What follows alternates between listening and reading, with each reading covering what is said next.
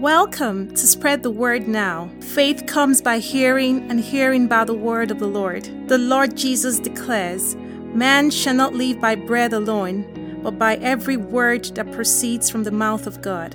It is my earnest prayer that as you receive the ever living word, the brokenhearted will be healed, there'll be liberty to the oppressed, recovery of sight to the spiritually blind, in the name of the Lord Jesus.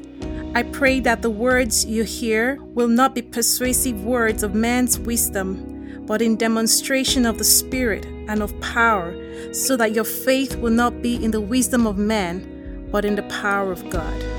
Hello, everybody. Thank you so much for being with us today. Uh, there's a word in my spirit. I'm trying to give a title to it, but if I'm to venture giving a title, perhaps I'll call it The Riches of Christ. It's taken from the book of Ephesians. You know, the book of Ephesians in the New Testament, a lot of theologians, actually, not just theologians, preachers as well, who are also theologians, uh, believe that it's probably the most, uh, the, the, the church at Ephesus was probably one of the healthiest churches in the time of, of, of Paul and all his missionary journeys. And they say that the letter he wrote to the church of Ephesus, at Ephesus, was probably a, a church you write to, to, a, to a, a, an epistle you write to a healthy church. And, and, and if you read the book of Ephesians, it's full of a lot of a lot of wonderful language, a lot of a lot of depth in it. And we just want to explore some of that. And uh, god willing by his grace i might bring out some of that in the in the future times that we have to share with one another. I, I want to read just a, a, number of verses from chapter 3 of ephesians. So i'm going to read it's a bit of a lengthy read bear with me from verse 1 to 13 for this reason, I, Paul, the prisoner of Christ Jesus, for the sake of you Gentiles, surely you have heard of the administration of God's grace that was given to me for you. That is the mystery made known to me by revelation, as I've already written briefly. So, Paul is referencing a letter that he had written before, but now he's expanding on it.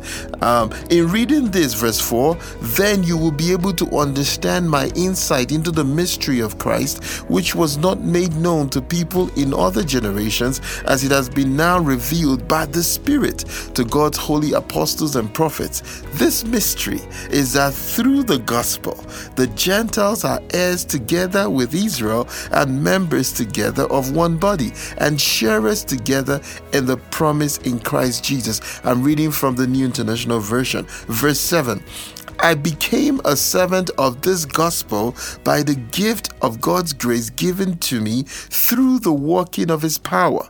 Although I am less than the least of all of God's people, the grace was given me to preach to the Gentiles the boundless, unsearchable riches of Christ and to make plain to everyone the administration of this mystery, which for ages past was kept hidden in God who created all things. Verse 10, which is is one of the key verses. His intent was that now, through the church, the manifold wisdom of God should be made known to rulers and authorities in the heavenly realms according to his purpose that he accomplished in Christ Jesus our Lord. In him and through faith in him, who is him?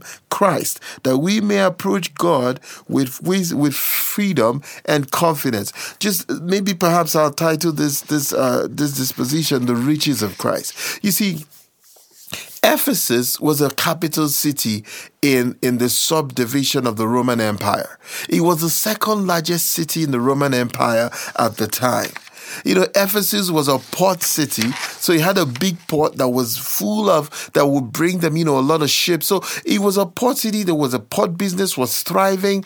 Ephesus was a rich city. Ephesus actually was probably the richest city in that dispensation because they had a lot of proceeds, a lot of things coming through the harbor. They were doing a lot of trade, a lot of commerce. So it was a rich city. So when you read the book of uh, Ephesians, you would discover that Paul uses language such as riches, such as wealth, such as abundance, because he's speaking to a people that will understand that language. Because Ephesus was a rich, if I actually looking it up, Ephesus actually had over 500,000 people living in it at the time.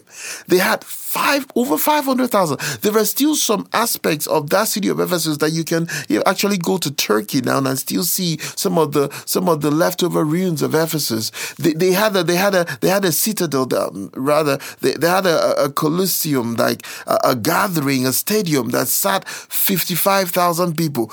Can you imagine those years you could build a stadium that would seat 55,000 people?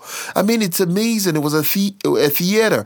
I mean they, they had so many riches, but beyond just the physical wealth, this was a church that was healthy. This was a church that uh, Paul felt stirred by the Spirit to write to them about the wealth of the believer. So theologians will break down the book of Ephesians into three categories. Some will do it into two categories, but for the purpose of our discussion today, it'll just be three categories. Number one, the wealth of the believer. So chapters one to three of Ephesians captures the wealth of the believer.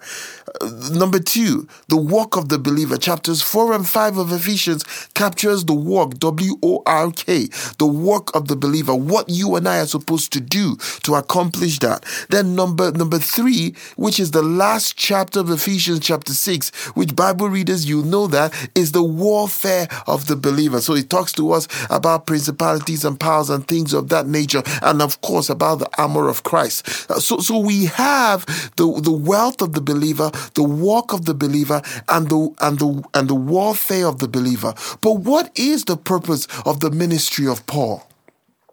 You see, I know a preacher that once said that if the purpose of, a, of an item is not known, that abuse is inevitable. So one of the desires of our hearts is to discover the purpose for which we're on earth.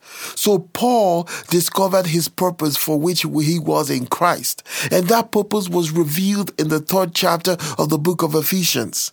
Some of you might already know it, but verse 4 says, In reading this, Paul is writing, in reading this, you, the Ephesian church, might be able to understand my insight into the mystery of Christ, which was not made known to people in other generations, but has now been revealed by the Spirit to the whole through God's holy prophets. This mystery is that through the gospel, you see, Paul is saying, I became a servant of this gospel by the gift of God's grace given to me by the working of his power.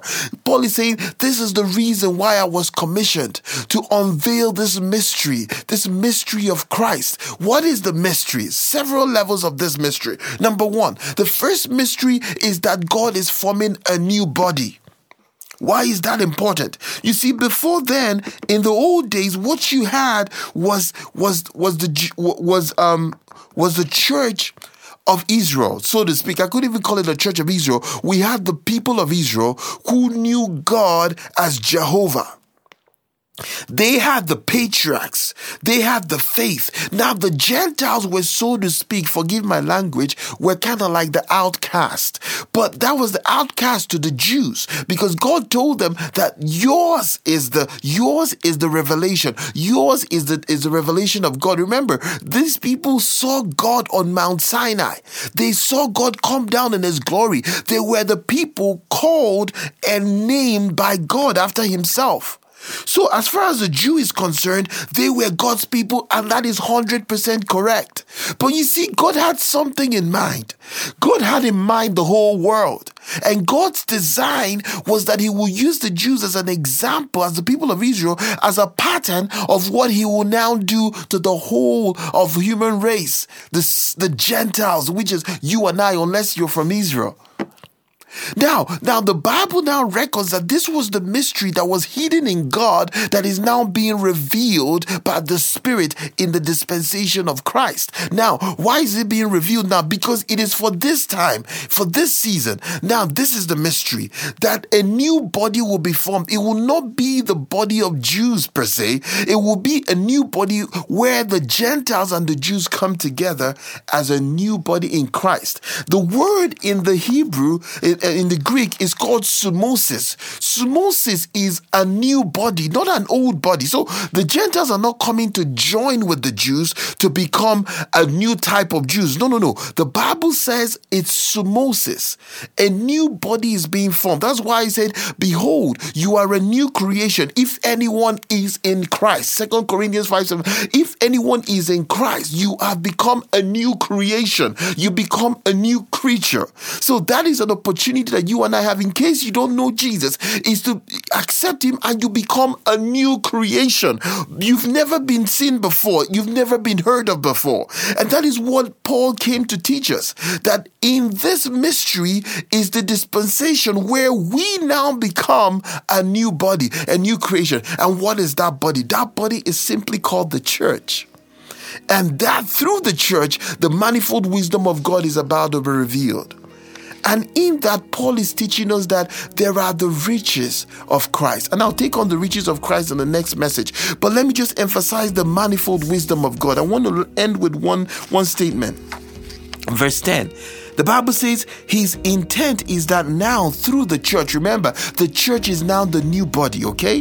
The church is the new body, the somosis, the new body that is formed from the union between the Jews and the Gentiles in Christ Jesus because it's in Christ, okay? He said his intent is now that through the church, through you and I, if we are believers, okay? Through the Jews that are believers, through the through those that are believers, his intent is that through the church, the manifold wisdom of God should be made known to the rulers and authorities in heavenly realms according to his eternal purpose which he accomplished in Christ Jesus. So what is that about? What, what's that scripture saying? That scripture is saying that we are actually the ones that are supposed to teach the principalities and the powers, the angels. We're supposed to go, they come to watch us and they see the manifold wisdom of God being displayed. That is that means if you and I are not taking our place in the body of Christ, which is the church, there is something about the wisdom of God that will not be revealed. There is an aspect of the wisdom of God that will not be revealed. So, what I'm trying to say, what the Spirit of God is trying to say through me is this you and I have a part to play. If you go missing, if I go missing, there is a dimension of the manifold wisdom of God that will not be displayed. You see, because you and I make up the body of Christ. We are supposed to complement each other and display the glory of God to the principalities and to the powers. We're supposed to display it to the powers, so to speak, that be. We're supposed to be a body of Christ that begins to display the manifold wisdom of God. The Bible says that the joint works perfectly according to the power that works through the joints. That means you and I have a part to play. If I don't take up my role, if you don't take up your role, there's an aspect of the manifold wisdom of God that is not going to be displayed. So, my question to you tonight, today is what is your role? What is your purpose? Have you found your place in the body of Christ? Have you found your dispensation, the stewardship that has been given to your charge? What is your because Paul said that he has a stewardship to the Gentiles. Oikonomia, that's the Greek word. Oikonomia. It's it's like a responsibility. So you and I in Christ, we have a responsibility. I have a role to play that is different from your role, but your role and my role are supposed to complement each other. So if you're not in the body, if you've not taken your place, there is a, a aspect of the wisdom of God that will not be displayed. So I want to encourage you take up your place in the body of Christ. Take your place. Let us fulfill the purpose for which we were sent on the earth. And maybe you're listening to us today and you don't yet know Him. It's so simple. The Bible says if you believe with your heart that Jesus died for your sins and you confess your sins with your mouth and believe in your heart, you will be saved. I can pray with you today. It's so simple. Just ask Lord Jesus, come into my heart and be my Lord and Savior. Forgive me all my sins. I receive you today as my Lord and Savior. And just like that, you're a child of God. Just like that, you were born again. You are now part of the body of Christ. Now, now, I encourage you find a Bible believing church that you may discover your purpose. Begin to read the Word of God that you may find your place in the body of Christ so that you and I through the Spirit of Christ would display the manifold wisdom of God. Thank you so much for joining us today. Remember, you have a part to play and God is banking on you. God bless you. You've been listening to a message from Spread the Word Global Ministries Red Deer. If you'd like more information, you can contact us at info at spreadthewordglobalministries.org or info at spreadthewordnow.org or through our website at www.spreadthewordglobalministries.org. Our phone number is 587 377 7745. Thank you. Bye for now.